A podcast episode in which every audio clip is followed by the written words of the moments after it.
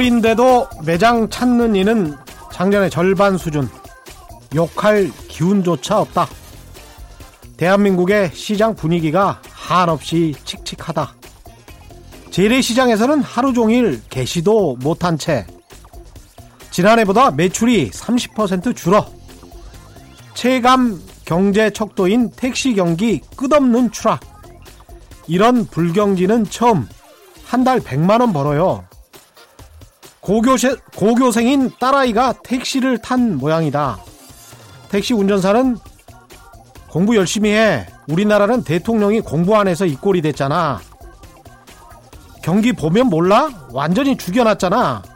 서민 경기 살리겠다고 해서 노무현 대통령을 찍었는데 경제만 망가뜨린 거 아니야? 지금 읽어드린 것은 모두 다 10여 년 전 노무현 정부 때 한국의 자칭 비판 신문들이 쏟아낸 보도에서 그대로 따온 것입니다. 공부 열심히 해. 우리나라는 대통령이 공부 안 해서 이 꼴이 됐잖아. 라는 택시 기사를 인용한 이 보도 내용은 아마도 고졸 출신 대통령을 조롱하기 위해서 일부러 넣은 것으로 보이죠. 2003년 대통령에 취임하고 첫 해부터 2007년 아, 퇴임 직전까지 이런 저주에 가까운 비난은 끊임없이 계속됐습니다. 그런데 말입니다. 2003년부터 2007년까지 노무현 정부 기간이죠. 그때 평균 경제 성장률이 4.5%였네요. 바로 그 다음 정부입니다. 이명박 정부가 3.2%, 박근혜 정부는 평균 2.9%였습니다. 오늘이 노무현 대통령 서거 10주년이 되는 날이죠. 당시 상당수 언론들이 그랬습니다. 밑도 끝도 없이 뭐가 떨어지면 떨어진다고 난리, 너무 오르면 오른다고 난리, 가뭄이 나도, 홍수가 나도, 어디서 사고가 나도 다 노무현 때문이라고 했던 그 언론들이 지난 세월호, 세월호 참사 때는 또 얼마나 박근혜 정부를 보호하기 위해서 그 난리를 쳤는지요. 지금은 얼마나 많이 달라졌습니까? 지금의 상당수 한국 언론 이들은 정말 경제가 걱정이 돼서 경제 상황을 비판하는 것일까요? 경제 안 좋죠. 그런데 아니면 그저 대통령을 저주하기 위해서 정부를 무너뜨리기 위해서 자신들의 입맛에 맞는 정권으로 바꿔버리기 위해서 지금의 경제 상황을 비판하는 것일까요? 안녕하십니까. 세상에 이익이 되는 방송 최경령의 경제쇼 출발합니다. 오늘의 돌발 경제 퀴즈 보내드립니다. 노무현 정부 때 처음으로 도입된 이 세금, 재산세 말고 돈 좀 가지신 분들이 아파트 가격 높은 분들, 땅 좀 있으신 분들이 지금 아마 시가로 한 13, 4억 원 정도 되는 아파트 한 채 가지면 이 세금을 내야 할 겁니다. 혼자서 소유했다면 재산세 말고 이 세금을 뭐라고 합니까? 정답을 아시는 분은 짧은 문자 50원, 긴 문자 100원에 정보 이용료가 부과되는 샵 9730번으로 문자 보내주시거나 무료인 콩과 마이케이로 보내주셔도 좋습니다. 정답 보내주신 분들 가운데 다섯 분 선정해서 주방용품 세트 보내드리겠습니다.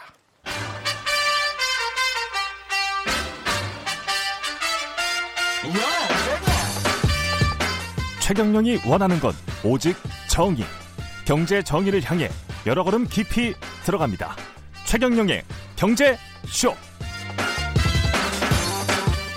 네, 오늘은 홍추륵 박사와 관심이 항상 뜨거운 부동산 시장에 대해서 이야기 나눠보겠습니다. 홍추륵 이카노미스트 모셨습니다. 안녕하십니까? 네, 안녕하세요. 오랜만입니다. 예, 오랜만입니다.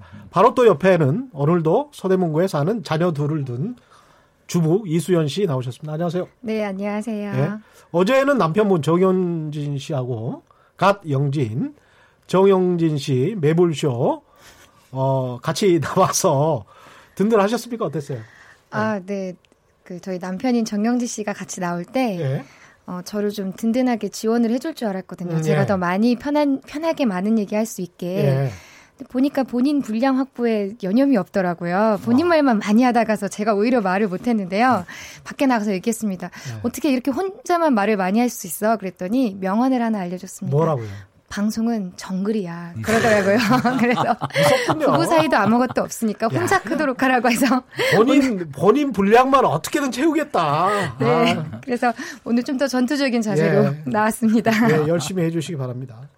일단 그 홍춘욱 박사께 음. 오늘 부동산 시장은 이제 우리 부동산 시장이랑 일본하고 좀 비교 분석 네, 네. 하신다고요. 이거 굉장히 좀 흥미로운데 잘 좀 들어봐 주시기 바랍니다. 일단은 먼저 최근 우리 부동산 시장 상황부터 좀 이야기해 보죠. 어떻습니까? 네, 어, 그 2006년 이후 가장 강력한 상승이 작년에 있었고요. 예. 2018년에 있었다. 예, 2018년 여름까지. 음. 어, 그래서 월간 단위 상승률 기준으로 해서 2006년 이후 최고 상승률이었습니다. 예. 그래서 뭐 그 월 1%씩 올랐던 거 기억. 어우. 예, 1% 이상씩 오르고. 예, 주간 단위로도 1% 오른 주도 예. 있었습니다.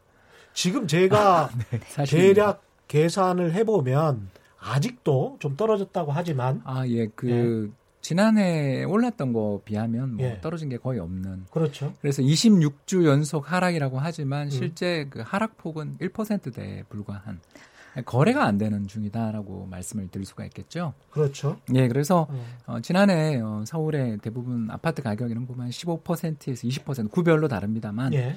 아, 그 정도 오르던 것에 조정은 나타나고 있지만 음. 올해는 조정은 그렇게 크지 않고 또 실거래가에 있어서 좀 조정이 있어서 이렇게 저희가 좀 음, 토- 음. 통계를 보니까 아, 증여성 거래가 많다. 증여성 거래가 많다. 그러니까 이제 아. 그 종합부동산세를. 비롯한 예. 다양한 최근에 그 예. 세금 조정이 있었잖아요. 그랬죠. 그래서 공시지가도 인상하고 뭐 예. 이러면서 이제 세금 부담이 되는 가게들 입장에서 음. 자녀나 지인들한테 음. 증여를 해주면서 아시겠습니다만 3억 원 정도 할인해서 팔 수 있다라는 건 알고 그렇죠. 계시죠? 예, 예. 그래서 아, 예, 처음 들으셨군요. 네, 몰랐습니다. 예. 네. 그래서 그 이전에 있었던 실거래가 대비 갑자기 한 2, 3억 정도 음. 그 싸게 나오는 물량의 상당 부분이 증여성이 아니냐라는 그런 음. 거래들이 좀 아. 많았다라고 그렇죠. 볼수 있겠고요. 물론 그, 이제 그 그마저도 세금은- 별로 없었어요. 예, 그 예. 세금을 내고 증여를 할 때좀 예. 싸게 팔았다라고 보시면 되겠고요. 예. 이제 그런 거래들 말고는 거래도 거의 없다가 이제 한 3월 정도에 부터 이제 조금 급매물들이 소화되는 음. 음, 그런 흐름이 나타나고 4월부터는 일부 지역 중심으로 음. 어, 좀 상승 분위기가 목격이 됐는데 목격이. 그걸 이제 5월 초에 정부가 어. 3기 신도시 추가 발표를 했죠. 아, 예, 그 창릉지구라든가 대장지구 같은 대규모 택지 단지의 공급 계획을 밝히면서 다시 어. 어, 상승세로 전환을 못한 상태에서 예. 하락폭은 계속 줄어드는 흐름이 목격되고 있다. 이렇게 볼 수 있습니다. 지금 상황 정리해 주신 것은 주로 이제 서울만이라고 볼 수 있겠습니다. 예, 근데 이제 지방 부동산 시장은 네. 지역별로 너무 달라서. 그렇죠. 아, 예, 그래서 뭐 대표적인 게 대구, 광주, 대전을 비롯한 일부 지역은 음. 여전히 강세고요. 예. 그리고 지난 1년, 2년을 놓고 봤을 때 가장 하락폭이 컸었던 음. 세 지역이죠. 어, 그 흔히들 동남 산업 벨트라고 예. 할수 있는 지역들이 올해 들어서서는 조금씩 하락폭이 줄어들거나 상승 쪽으로 돌아서는 모습- 모습을 보이고 있어서 예. 예나 지금이나 우리나라는 역시 양극화의 나라다. 음. 부동산 시장도 양극화다. 작년에는 서울만 독주했다면 올해는 음. 서울이 좀 26주 연속 조정받나 했더니 예. 이제 반대로 지방의 일부 지역을 중심으로 해서 음. 회복의 기미가 보이는 음. 그러나 전반적으로 어, 시장의 흐름을 이야기하자면 음.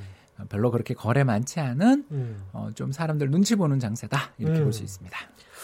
박사님, 어떻게 박사님. 예, 아니요 제가 좀 질문을 드릴게요. 아, 네. 지금 주택은 지금 작아세요 어떻습니까? 아, 지금 저는 서대문구에 전세로 살고 있고요. 예. 그리고 집이 자가가 있는데요. 예. 부천에 있습니다. 그런 상황이군요. 네, 부천에 서울에 집은 되게 하나 있고, 네. 근데 수도권에 있고 서대문에 임대로 살고 계시는 네, 거예요. 맞습니다. 네. 지금 상황은 어떻게 좀 올랐습니까? 집을 어, 산 곳은? 아니요, 그 부천에 있는 곳이 서울과 굉장히 근접해 있는 역곡에 있는 곳이에요. 아, 예. 이렇게 자세히 얘기해도 되나요? 예. 있는데 어, 여기를 이제 저희가 2016년 1월에 구입을 했습니다. 음. 그런데 그때 당시 저희가 살 목적으로 집을 구입했기 때문에 그렇죠. 이 집이 합리적인 가격인지 오를 것인지에 대한 것을 전혀 고려하지 않고 구입을 어. 했어요. 그러다 보니 현재 굉장히 제 값을 하지 못하고 있는 상황입니다. 그래서 팔지 못하고 있습니다. 참, 이 속상합니다. 일가구, 일가구 일주택인데 예, 이- 아파트는 아니고 빌라죠. 네, 구입한 게또 신축 빌라? 빌라입니다. 네, 예. 신축 빌라. 2016년 초에 주택 구입을 하셨다면 음. 지난 5년 중에 가장 싸게 구입할 수 있는 타이밍이었던 거죠. 그때가요? 예, 그 왜 그러냐 하면 이제 저희들은 절대 가격을 보는 게 아니라 저희는 항상 소득 대비 가격을 보는데 소득 대비 네. 가격. 예, 그래서 이제 이거를 측정하는 기, 그 기관이 있습니다. 예. 그 바로 주택 구입 여력 지수 혹은 주택 구입 부담 지수라고도 예. 뭐 부르는데요.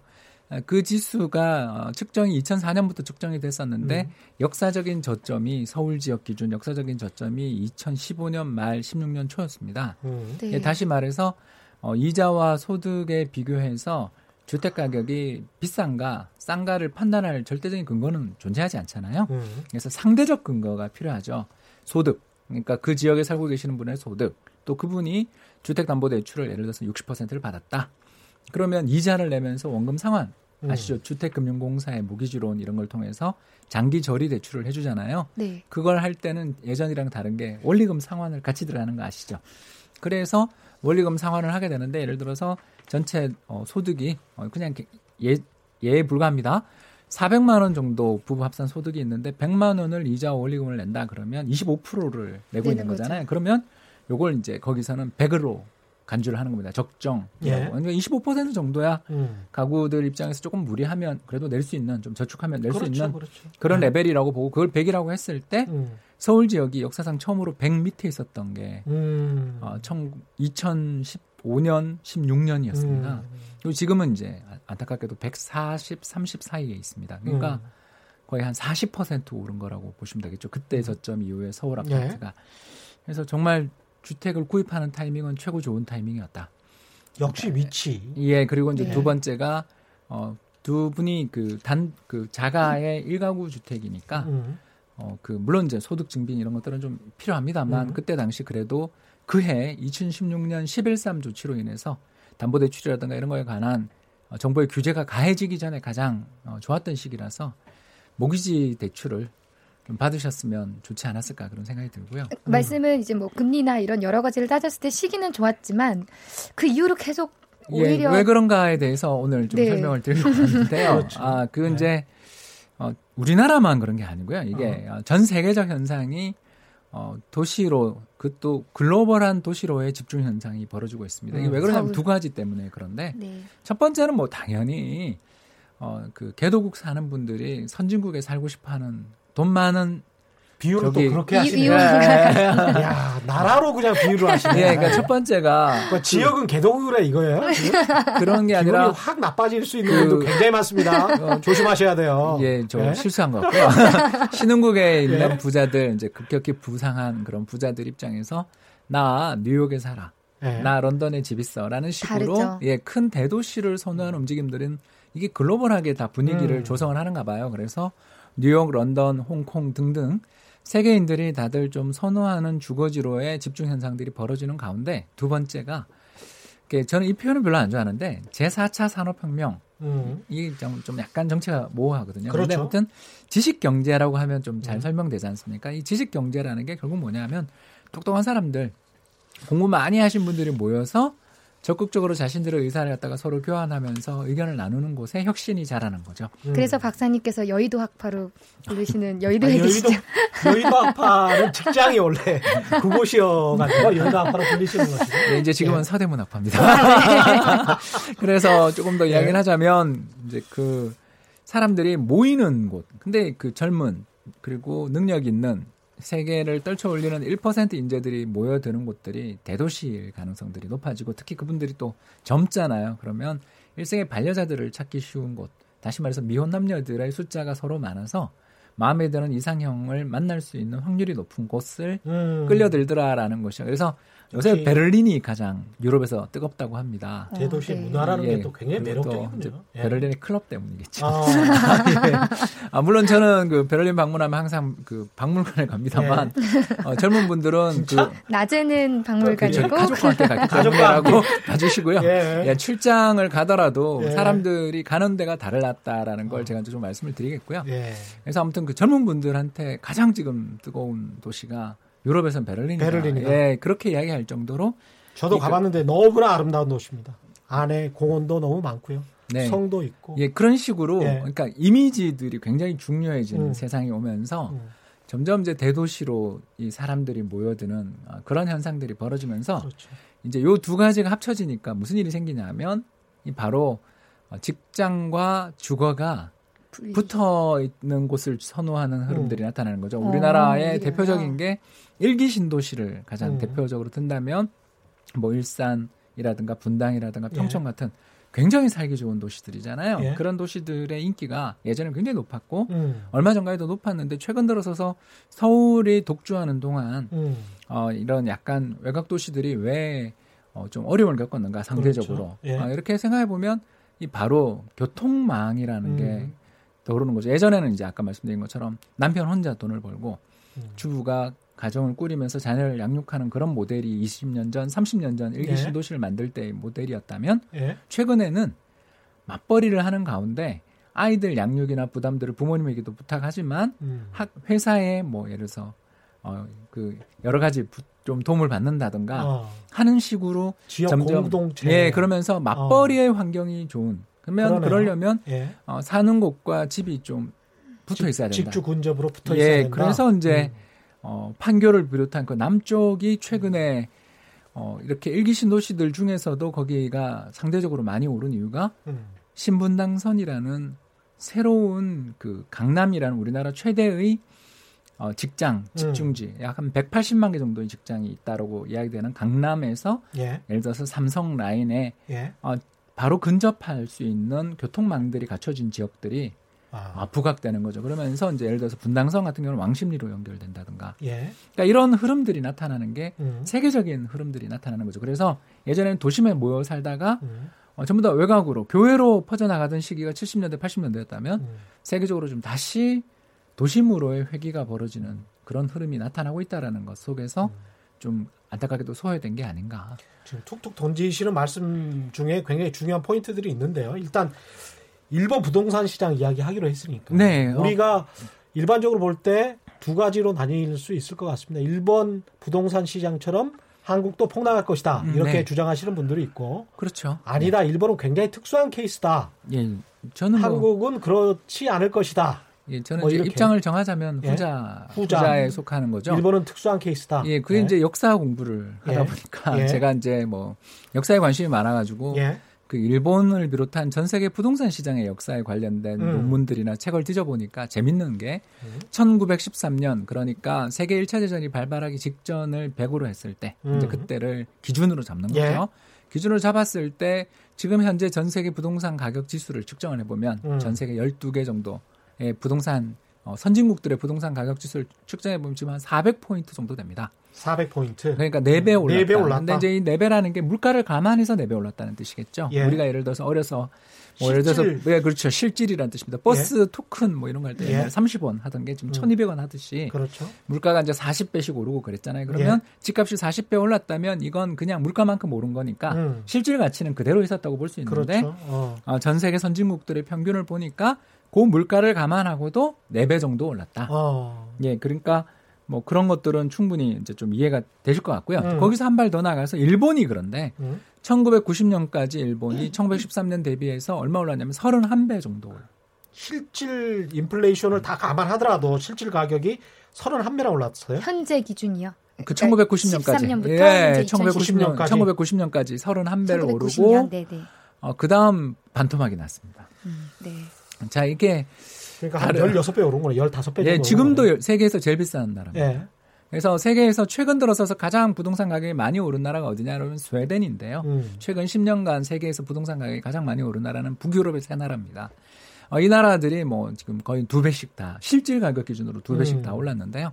그러니까 이런 나라들이 최근에 이제 부동산 가격이 오르고 있는 것을 보면서 와 비싸다 그러지만 그래봐야 1913년 당시 일본에 투자를 했던 사람들이 지금도 가장 많이 벌었다라고 볼 수 있는 음. 그런 상황이 빚어진 거죠. 그래서 너무 이상하잖아요. 다른 나라들은 전 세계 경기 따라 그렇게 잘 올라가고 비슷하게 조정받고 그렇게 움직이는데 왜 일본만 이런 거 하고 이제 조사를 해봤더니 1985년에 있었던 그 유명한 플라자 합의. 플라자 합의. 예, 지금 이제 1985년 플라자 합의. 예, 그 지금 이제 중국과 미국의 무역 분쟁이 격렬하게 진행되는 예. 것처럼 1985년에는 아, 그이 일본과 미국이 가장 격렬하게 부딪히고 있었던 문제가 바로 무역 역조 문제를 똑같이 겪고 그랬죠. 있었습니다. 예. 그래서 일본이 특히 그 프라자 합의를 전후해서 세계적으로 경쟁력이 너무너무 강해지다 보니까 음. 미국의 견제도 있었고 또 미국 입장에서 자기네 통화 달러가 너무 강세라서 일본이 그냥 너무 편하게 우리한테 와서 장사한다. 그렇죠. 이게 마음에 안 들어가지고 그때 1달러에 대해서 240엔 정도에 거래되고 있던 환율을 예. 딱 2년 뒤인 1987년 얼마까지 떨어지냐면 음. 120엔까지 떨어뜨려. 우리나라로 이야기하면 지금 현재 우리나라 환율이 1,200원 정도 하잖아요. 예. 그게 2년 만에 600원 됐다고 생각해 보세요. 와. 그러면 이제 두 가지 일이 벌어지죠. 첫 번째 물가가 엄청나게 떨어지겠죠. 수입 그렇죠. 물가가 예. 우리 그 일본이나 한국이나 다 원자재가 별로 생산 안 되는 나라잖아요. 그래서 뭐 식료품이라든가 에너지 수입해서. 수입해서 쓰니까 예. 물가가 떨어지니까 디플레 위험이 생겼을 거고요. 예. 두 번째 일본 사람들이 갑자기 달러 환산으로 보면 두 배 부자가 됐죠. 예. 그렇죠. 왜냐하면 1달러에 240엔이 120엔 됐으니까. 그렇죠. 그래서 사람들이 일본 사람들이 쓰는 거지. 예, 그래서 밖에 나가서 뭐 음. 하기 시작했냐면 예, 그 소니가 컬럼비아 영화사를 인수하고요. 맞습니다. 그리고 난리가 났어요. 예, 맨하탄에 있는 락펠라 센터 예. 같은 그런 거대한 예, 부동산도 부동산도. 사면서 예. 또 그 고흐를 비롯한 인상파 화가들의 경매가를 일본 사람들이 음. 다 올리는 일본의 시대가 펼쳐진 것까지 좋았는데 음. 그때 이제 일본 기업들이 자 이제 그 해외에서 수출해서 먹고 살기는 너무너무 힘들어졌잖아요. 음. 환율이 그렇게. 우리도 600원 됐다고 생각하면 수출 기업들 타격이 그러니까 한때 저희가 670원까지 갔었죠. 예전 예. 아니요 그 그전 어, 노태우 정부 노태우 때. 정부 때? 예, 예. 노태우 정부입니다. 음. 삼저호황 때. 삼조왕 때. 예, 아우 그걸 기억하시면 680원까지 갔습니다. 그래서 이제 그런 것처럼 우리나라 환율이 예. 만약에 점진적으로 떨어진다면 경쟁력이 강해져서 점진적으로 떨어진다면요 문제 없죠. 예. 예, 그런데 딱 2년 만에 환율이 반토막 난다라고 아. 하니까 물가가 떨어지는 것에 대비해서 예. 이제 중앙은행이 금리를 얼마까지 내려주냐면 2.5%까지 그때 그 전에 한 5% 음. 있던 금리를 반으로 인하를 해주니까 일본 기업들이 어떤 대응을 했냐면 이제 이게 여기서부터 문제가 생겼는데 예. 수출은 잘 안 될 것 같은데 금리는 인하해 주니까 이 돈을 들고 전부 부동산 사러 간 거예요. 아. 그래서 예. 어, 1989년 단 한 해에만 어, 일본 기업에 의한 부동산 매입 금액이 10조 엔이 넘었습니다. 음. 우리나라 10대 1 환율이니까 예. 순 매수만 100조 원 우리 돈으로 예를 들어 지금 그로부터 40, 30년 전에 그런 그러니까 어, 엄청나군요. 예. 예 그러면서 이제 부동산 가격을 아까 이야기한 것처럼 31배를 그렇게 올리는 주역이 누구냐? 기업들이 기업들이었다. 그래서 이제 부동산 가격이 이제 그 뒤에 뭐 유지될 수 없을 정도로 올라가니까 펑 터졌는데 잠깐만요. 여기서 약간 길어져서 음. 기업들이 그러니까 결국 부동산 시장의 거품을 유발했다. 뭐 이런 말씀이잖아요. 그렇습니다. 그래서 예. 일본의 부동산 시장에서 가장 거품이 심했던 것은 어. 주거용 부동산이 아니라 예. 상업용 부동산 시장이었어요. 그게 우리랑 지금 다릅니까? 좀 많이 다르죠. 우리나라도 상업용 부동산이 많이 올라가는 건 사실이지만 아. 예.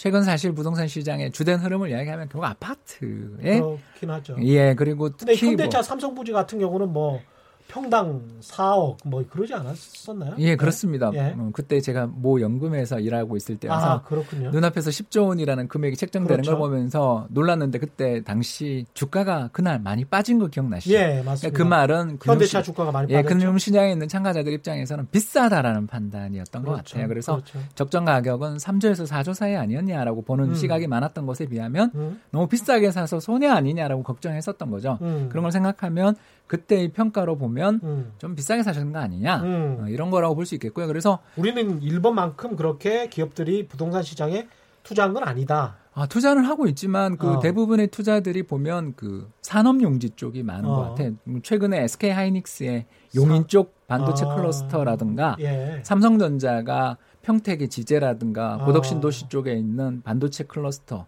그리고 또 아산 탕정 쪽의 디스플레이 라인 이런 것들의 토지 매입은 굉장히 많은 편인데 그건 아주 긍정적인 거죠. 그리고 긍정적인- 특히 뭐 예. 삼성그룹 같은 경우는 당장 강남역에 있는 예. 아, 그렇죠. 그렇죠. 태평로에 있는 그렇죠. 예, 사업들을 다 처분하고 있다는 아, 거. 그러네요. 예, 그런 예, 걸 맞습니다. 생각하면 아, 그러니까 일반화시키기는 어렵다. 그러니까 아, 그 부동산 좋아하시는 그룹도 있겠죠. 음. 이제 없다라는 게 아니고요. 음.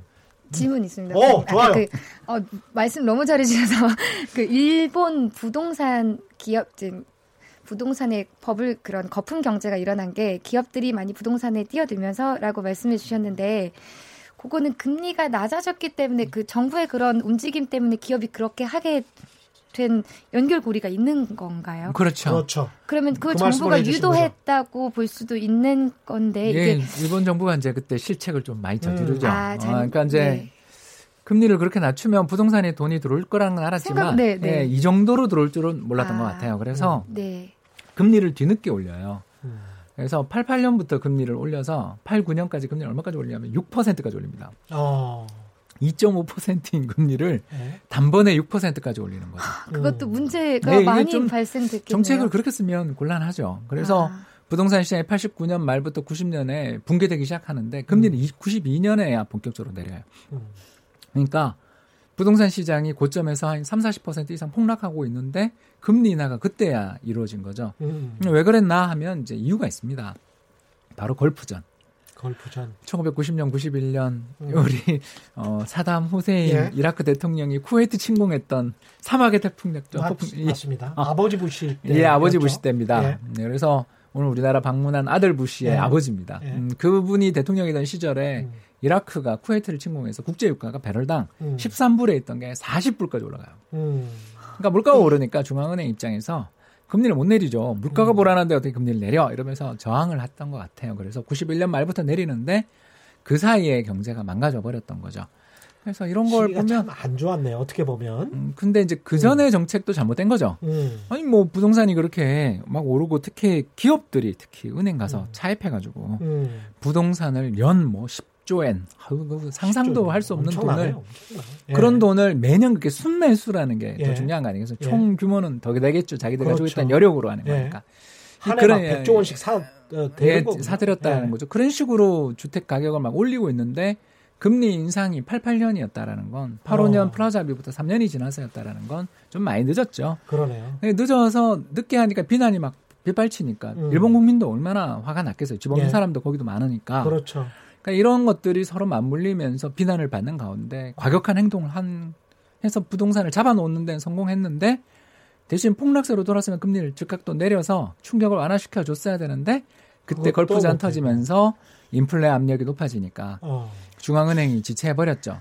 여기에 이제 세 번째 또 실수가 뭐였냐면 음. 뭐 아시겠습니다만 1997년에 소비세 인상 혹시 기억나시는지 예, 모르겠어요. 예, 네, 그래서 예. 경제가 아직 살아날지도 못하고 금융기관들이 이제 부동산 담보 대출 맞습니다. 해줬다가 예. 다 망가지고 있는데다가 세금을 인상해요. 예. 그 일본은 우리나라처럼 부가가치세가 없는 나라거든요. 음. 한국처럼 뭐 음. 물건을 사면 우리 사실 아시지만 그 10% 세금이 있다는 거다 그렇죠. 아시죠? 네. 예, 그런 부가가세가 없다가 막 그때 도입 중이었던 거예요. 그래서 우리 일본 여행 가시면 느끼지 않으세요? 잔돈이 엄청 생겨오죠. 그렇죠. 그 예. 물건 가격에다가 8%면 뭐 더 준다든가 음. 이러니까 음. 막 매댄짜리 동전들이 막 생기는 음. 거예요. 그리고 다 크레딧 카드도 잘 안 통하니까. 그렇죠. 우리나라처럼 신용카드도 잘 안 씁니다. 일본은. 예. 예. 그런 일들이 벌어지게 된 게 그때 소비세 인상을 뒤늦게. 그러니까 경기가 나빠지는데 세금 인상하는 뭐 이런 일을 하면서 경제를 악순환에 악순환을 몰아넣고 결국 그 소비세 인상한 직후에 갑자기 일본 말이 생각나네. 빠가야로. 97년 아시아 외환위기까지 터지면서 해외 대출까지 부실화되는. 예. 그러면서 결국 일본 은행들이 음. 어, 도시은행이 13개 있었어요. 우리나라의 시중은행에 해당되는데 지금 3개 남아있죠. 음. 그러니까 일본은 정말 특수한 케이스가 맞다라고 볼 수도 있을 것 같아요. 그걸 보고 이제 우리가 잘 반성해야죠. 음. 네. 음, 저기처럼. 아니 근데 이게 특수한 케이스가 되려면 선진국은 아까 이제 선진국 뭐 미국 캐나다 해서 한 12개 나라가 네. 실질적으로 보면 한 4배밖에 안 올랐다. 100년 네. 동안. 그리고 일본은 한 7, 80년 동안에 31배 올랐다. 우리는 어떻습니까? 네, 그게 이제 지표 예. 따라 다르겠는데 예. 그래도 제일 우리나라에서 가장 오래된 주택 가격 지수가 1986년에 만들어진 86년. KB 부동산 지수라고 예. 있습니다. 네, KB 부동산 지수로 해서 실질 주택 가격을 살펴보면 음. 어, 0%입니다. 0%? 0%? 예, 실질 예, 실질 주택 가격이. 아, 그러니까 이제 여기서 네. 예. 어, 제가 이제 마음 아픈 이야기를 네. 드려야 되는데 예. 그냥 뭐 이거는 어 이수연 씨한테 들으라고 하는 이야기는 아니고요. 네. 아파트를 사신 분들은 벌었습니다. 그러니까 물가를 이깁니다. 음. 아, 지금 딱 맞는 문자가 도착돼서 우리 기자님께서 그러네요. 읽어주- 4790님. 20년 전에 조그만 빌라 네. 구입해서 비슷하시군요. 지금까지 살고 있는데요. 전혀 안 올랐어요. 남들은 투덜대지만 그동안 우리 가족 편하게 살았고 예쁜 손녀 둘에 손자 둘 얻었으니 우리는 횡재했다고 말합니다. 훌륭하십니다. 행복하시면 되죠, 뭐. 정말 맞아요. 예. 빌라에서 예. 아이가 잘 생깁니다. 저도 둘째를 아, 그. 빌라 구입해서 얻었고요. 빌라에서 아이가 잘 생긴다라는 이론은 또 어떤 이론인가요? 이게? 상당히 우리를 일으키는 이론 이론인 것것 같습니다. 아파트는 널찍하면은 뭐 찾을 수가 없어서 어, 그런가? 아, 네, 뭐 네. 아무래도 예, 임재양님은 지방은 혁신도시 곳곳에 상가 폭락입니다. 예, 이 주제도 참 문제죠. 입주자가 예. 없어서 피해 가시면 지방도 뭐 예, 이런 저는 문제가 뭐 있습니다. 예. 지방에 있는 모 연금의 세미나를 많이 가니까요. 아, 지방 혁신 도시에 강의를 이제 가는 많이 가는데 주말에 다 서울에 올라오시니까 예. 일단 그 주중에만 매출이 발생하는 거예요. 그게 제일 큰 것 같습니다. 그래서 네. 우리 KTX나 이런 거 예매하려고 보시면 주말 편 구하려면 한달 음. 전에 전부 네. 예약하지 않으면 그렇죠. 안될 정도로 어려운 게 이, 아직 이런 음, 뿌리를 못 내린 부분들도 음. 존재하는 것 같습니다. 지금 저 어, 시간이 한참 지났는데 벌써 4시 40분이기 때문에 큰일 났네요. 예. 우리가 지금 일본 부동산 시장 전망 그 그동안에 쭉 이제 리뷰 저를 해 봤고 네. 앞으로 이제 일본 부동산 시장은 어떻게 될 것인지 그리고 한국의 부동산 시장은 어떻게 될 것인지 이게 이제 주요한 주제이기 때문에 네. 어떻게 보십니까? 어, 일본 부동산 시장은 투자 유망해 보입니다. 아, 아? 예. 이제 26년 만에 상승세로 음. 돌아섰습니다. 어, 네. 음. 어, 제가 요거는 조금 말씀을 드리고 싶은데요. 음. 이제 제가 어, 거기 어, 일본 부동산 회사 탐방도 여러 군데 가보고 아. 하면서 느낀 게 그분들이 딱 그러더라고요. 제가 요거는 조금 오늘 말씀을 드리고 싶었습니다. 어. 전체 부동산 시장이 하락하더라도 음. 전체 부동산 시장은 26년 연속 하락하다가 작년에 처음 상승세로 돌아섰습니다. 아베노믹스 음. 덕분에. 그런데 그 도쿄 13구, 그러니까 우리나라의 서울 핵심 지역 정도에 해당되는 인구를 가지고 있는 지역입니다. 예. 어, 그 지역의 부동산, 특히 맨션이라고 하는 음. 고급 아파트들 가격은 50% 가까이 바닥에서 올랐다고. 아, 바닥 바닥에서 바닥에서 볼 때는 2012, 13년이 바닥이었는데 거기가 네. 그 동일본 대지진이 2011년에 있어서 음. 일본 경제가 최악이 2012년이었거든요. 예. 그래서 이제 2012년 말에 아베 정부가 아베노믹스를 시작하죠. 음. 근데 그때를 전후해서 부동산은 오르지 않았는데 음. 그때부터 시작해서 경제가 회복되는 가운데 동경을 중심으로 한 핵심 지역의 아파트 가격들은 오르고 있더라라는 음. 거고요. 이제 두 번째, 특히 도심 재생이 효과가 대단히 컸다라고 합니다. 음. 혹시 니폰길스라든가 뭐 이런 거, 니폰 긴자 힐스? 식스 이런 거 예, 예, 긴- 이야기 들어요. 긴자 6 가봤어요. 예, 예, 그런 것들이 다 도심 아, 재생. 아류인 긴자 5도 생겼던. 아, 그것까지 모르겠습니다. 예, 저는 예.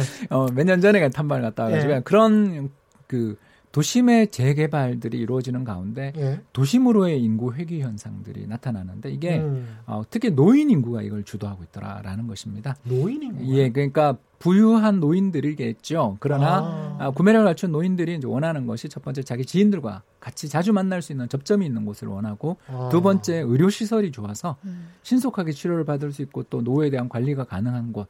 마지막 이제 세 번째가 특히 자녀들을 일하고 음. 있는 곳에서 자주 보고 싶다라는 그런 needs들이 부각되는 음. 가운데 이게 뭐 꼭 동경만 그런 게 아니라 런던, 뉴욕, 홍콩 할 것 없이 음. 전 세계의 대도시들이 다 gray 즉 노인 인구에 의해서 움직인다라는 그런 어. 분석 보고서까지 얼마 전 파이낸셜 타임즈에 실리기도 했는데요. 예. 이런 거에서 우리가 시사점을 좀 얻을 수 있는 게 음. 아, 첫 번째 굉장히 긴 불황을 거치면서 시장이 하락했더라도 음. 정부가 적극적인 경기 부양 정책을 펼치며 경기가 바닥을 치면 아무리 힘들었던 시장이라도 올라오는. 선별적이지만 부동산 시장은 역시 경기 따라 움직이는구나. 요걸 잊으시면 잊-. 잊지 않으셨으면 좋겠고요. 이제 두 거의 번째가 한 20년 만에. 26년 만입니다. 26년 만에. 예, 어, 그래서 대단하네. 예, 그래서 이제 예. 두 번째가 아까 얘기했던 경기 따라 움직인다라는 거고 음. 이제 그 특히 경기를 주도하는 건 구매력을 갖춘 역시 베이비붐 세대들이 음. 어, 도심으로의 회귀가 있었다라는 거겠죠. 그리고 두 번째가 이제 어, 또 하나의 이야기가 드릴 수 있는 게 공급이 충분히 감소하면 역시 음. 신규 주택에 대한 갈증. 제가 그래서 도심 재개발을 말씀드린 게 이거였습니다. 예. 그래서 이전에 지어진 오래된 구축 아파트나 구축 주택들에 대한 인기는 그 재건축이 되지 않은 지역들, 그러니까 민간의 힘에 의해서 재건축이 진행되기 어려운 데도 많잖아요. 그런 예. 데보단 가격이 좀 오르고 사람들이 모여들면서 재건축에 대한 어떤 음. 동기가 발생할 수 있고 또 자금을 조달할 수 있는 지역들이 어, 주- 가격이 상승하고 그 지역을 중심으로 해서 주택 시장 연쇄적인 효과들이 생기는 것을 목격할 수가 있었습니다. 우리도 비슷한 경향으로 갈지 어떻게 될지는 조금 다시 논의를. 해보기로 하고요. 오늘의 돌발 경제 퀴즈 한 번 더 내드리겠습니다. 그 노무현 정부 때 만들었던 세금이죠. 재산세 말고 아파트 같은 경우도 뭐 한 시가 한 13, 4억 돼야 낼 수 있는 세금입니다. 종합자가 들어, 들어갑니다. 자꾸 다른 소리 하지 마세요. 정답을 아시는 분은 짧은 문자 50원, 긴 문자 100원에 정보 이용료가 부과되는 샵 9730번으로 이렇게까지 해줘야 됩니다. 예? 문자를 보내주시거나 무료인 콩과 마이케이로 보내주셔도 좋습니다. 정답 보내주신 분들 가운데 다섯 분 선정해서 주방용품 세트 보내드리겠습니다. 제가 아까부터 계속 궁금했던 게 있어요. 예. 아무리 우리가 이제 그 집가와 관련해서 별다른 이제 그 통계가 없지만 86년부터 맞습니다. 해서 실질 주택 가격 인플레이션이 0%에 지나지 않는다. 전국 주택 예. 가격 인플레이션이 그런 말씀을 하셨는데 제가 전혀 다른 이야기를 지금부터 아주 핵심적으로 드리겠습니다. 아, 예, 예. 1966년 초에 한 평당 말죽거리가 양재동이죠. 네. 200원에서 400원 했어요. 맞습니다. 예, 200원에서 400원 했었고 그게 그 그때 이제 경부고속도로 만들었잖아요. 맞습니다. 양재. 그래- 예, 그랬죠. 그래서 이 공사 착공 후에 1년 만에 200원에서 400, 400원 했던 곳이 6,000원까지 됐습니다. 그러니까 1년 만에 한 200원짜리는 한 30배 뛰었던 거죠. 예. 그리고 난 다음에 제가 이거를 이제 한국 감정원 도서관에 가서 제가 한번 봤었는데 70년도에 삼성동 쪽에 땅이에요. 3만 원을 하더라고요. 3만 원. 네, 그 당시에. 맞을, 맞을 맞죠? 겁니다. 네, 맞을 겁니다. 근데 그때 제가 똑같은 그 가격을 어디서 봤냐면 호남 평야가 30, 3만 원을 하더라고. 호남 평야. 그러니까 70년대 초반에 농업 사회인 거야, 이게. 한국이 농업 사회여 가지고 3만 원을 하는 거예요. 아, 근데 마음 이제- 아픈데요. 예. 근데 삼성동 땅이 3만 원을 했던 거예요. 쓸모가 없다고. 그럼 뭐 거기 가봐야 무슨 뭐 쌀이 나와, 뭐 뭐가 나와 이렇게 사람들이 생각을 한 거죠. 그런 상황이었습니다. 근데 이제 그렇게 생각을 하다 보니까 지금 뭐 양재동 땅 같은 경우는 아까 200원 기준으로 생각을 한다면 지금 양재동 땅은 뭐 못해도 한 5천만 원 잡고요. 더 되겠죠? 예, 그냥 못해도 못해도 5천만 원 잡으면 25만 배 올랐어요. 맞습니다. 25만 배. 자, 이거 어떻게 설명하실 겁니까? 바로 평균의 역설이죠. 예. 예. 어, 이게 제가 아까 마음 아파서 말씀 안 드리고 있었던 걸 오늘 예. 또 때리셨는데요. 네, 최영 기자님이 정확하게 짚으셨습니다. 그러니까 어, 전국 평균 부동산 가격이 물가 대비 안 올랐어요라고 이야기를 하는 거는 음. 말죽거리와 호남 평야 그리고 어, 강원도 평창에 저희 처갓집 땅을 다 평균한 것입니다. 그렇죠. 예, 제가 그 호남 평야가 별로 안 올랐어요. 이게 3만 원짜리가 지금 한 30만 원 될 거예요. 예, 그렇게 오래됐는데. 예, 20년 전 저희 장인어른이 예. 어, 전원주택을 짓고 내려가실 때도 3만 원이었는데 예. 어, 작년 그 올림픽 열릴 때도 3만 원이더군요. 그러니까 이제 소비자 물가 상승률이 같은 예. 20년 동안 특히 외환위기가 있었으니까 거의 한 60, 70% 올라- 올랐거든요. 대략 연평균 3%씩 우리나라 물가가 오르니까 음. 60, 70%더 올랐군요. 음. 복리니까. 근데 근데 그대로라는 거는 실질 가격은 사실 반토막이 났다라고 그렇죠. 볼수 있는 거죠. 어. 어, 이런 것들이 비일비재합니다. 음. 그래서 제가 이제 어, 승자와 패자를 제가 말씀드리려고 하는 걸 정확하게 짚으셨는데요. 음. 승자조는 아파트. 패, 예, 죄송합니다. 아. 오늘 패자조네. 네, 네, 패자조 패자조. 읽었습니다. 패자조가 이제 그 단독 주택들이 단독주택. 아. 더 그- 저희 제 고향이 이제 지방의 뭐 소도시인데 음. 아시는 것처럼 그런 일을 겪었다라고 그렇죠. 말씀을 드릴 수 있고요. 그래서 어 이게 그 우리나라의 주택 시장의 흐름이 음. 점점 더 어, 단독 주택보다는 그러니까 고급 단독 주택들은 논외라는 걸 잘 아실 아, 거고요. 네. 그 배산 임수 그렇죠. 우리나라의 평창동에 그렇죠. 뭐. 또 한남동도 있고 예, 성북도도 예 있고. 그렇게 예. 어, 그런 지역들은 논외입니다. 거기는 그렇죠. 이제 희소성이 굉장히 있는 예. 지역들이니까요. 예. 그런 지역을 제외한 전국적인 주택가격 지수를 측정해 보면 어, 그 단독 주택들은 계속 하락하고 있고 음. 그 단독 주택과 아파트 사이가 음. 어, 빌라라고 보통 하는 연립 주택들이 사이에 위치하고 있더라라는 것이고요. 이제 또 하나 더 말씀을 드리겠습니다. 예. 어, 그 도시와 어, 지방이 또 차이가 좀 그러니까 그렇죠. 예, 그래서 광역 대도시의 주택 가격과 서울의 주택 가격은 음. 어디가 이기고 지고는 잘 없습니다. 그- 그러니까 음. 처음부터 서울이 아까 이야기하신 것처럼 그렇죠. 말죽거리가 비싸니까. 예. 그래서 그 지수 1986년부터 지수를 작성해 보면 어, 서울이라고 해서 꼭 더 지방보다 많이 오른 건 아닌데 음. 왜냐하면 그 부산 같은 경우는 2000년대 중후반부터 2015년까지 우리나라 전국 부동산 가격의 상승을 주도했었고 최근에는 대구 수성구라든가 광주 같은 곳들이 전국 단위 상승률을 웃돌고 있기 때문에 음. 어디가 높다 이렇게 단언할 수는 없습니다. 예. 다만 평균적으로 아파트가 높다. 그리고 음. 대도시가 높다. 음. 그러니까 광역 대도시가 높다. 음. 이렇게 제가 이제 좀 팁을 드릴 수가 있겠죠. 음. 그래서 우리는 양극화의 역사였다. 부동산. 그렇죠. 어디나 뭐 그런 거는 양극화의 역사고 특히 부동산은 뭐 첫째도 입지, 둘째도 입지, 셋째도 입지 이런 이야기 하지 않습니까? 예, 그래서 꼭 사람이 많이 모인다라는 것을 너무 집중하시면 안 되고요. 음. 그 그렇지 않습니까? 그렇죠. 예, 그 꼭 인구가 집중한다기보다는 중요한 것은 구매력을 갖추신 분들을 음. 따라다니는 게 중요하더라라는 게 그 제가 이제 지방에 있는 뭐 지방도시 출신이라서 그렇지 모르겠는데 어, 제 고향에 있는 단독주택은 정말 20년 동안 단 한 푼도 오르지 않았고 음. 어, 저희 어르신을 이제 서울로 모시는 과정에서 팔았는데 오히려 손해 보고 팔았어요. 아, 그런데 예. 비해서 같은 지역의 어떤 특정 구는 서울만큼 평당 아파트 가격이 비쌉니다. 그렇죠. 그런 지역들이 있습니다. 그렇죠. 러니까 이게 뭘 의미하느냐? 음. 아까 제가 서두에 말씀드렸잖아요.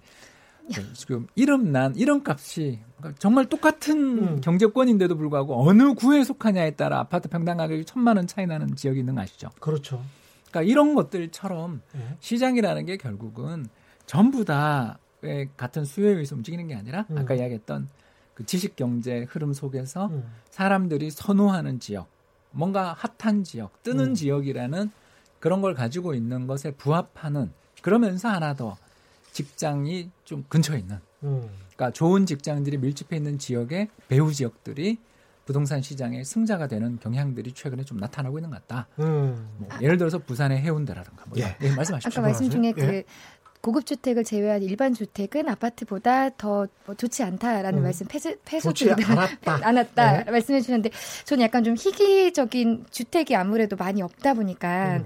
그런 부분을 좀 좋게 볼 수는 없는지 예, 그거에 대해서 이제 니즈가 아마 생길 수도 있지 않냐라는 음. 게 이제 여러 그 전문가들 중에 또 계십니다. 그러니까 어떤 네. 분들이냐면 우리나라의 베이비붐 세대 58년 개띠라고 예. 명되는 어 그 베이비붐 세대가 이제 60대 접어들시면서 그렇죠. 그분들이 하니까. 은퇴를 하면서 어. 주택 시장에 새로운 바람이 생길 수도 있다라는 그런 주장을 음. 하시는 분들도 아. 있습니다. 그래서 음. 그런 흐름들 속에서 특히 그 주말 주택에 대한 이야기들도 좀 들어보셨죠, 그죠? 네. 그래서 서울 시내에서 너무 많이 멀리 떨어지면 주말에 왔다 갔다 하지 못하지만 교통 좋은 주말에 어, 약간 수도권 인근의 교통 좋은 지역 한 2시간 정도 이내의 지역에 집을 한 채 더 가지고 주말 생활을 하고 주중에는 어, 자녀들이 아직 그 독립 못- 못했으니까 자녀들과 주중에는 지내다가 주말에는 텃밭을 일구거나 또는 자연과 벗삼아서 하는 그런 문화가 조금이지만 부각되는 경우들도 있다라고도 볼수 음. 있습니다만 일단 이럴 때는 항상 보셔야 되는 게 자연 환경이겠죠. 음.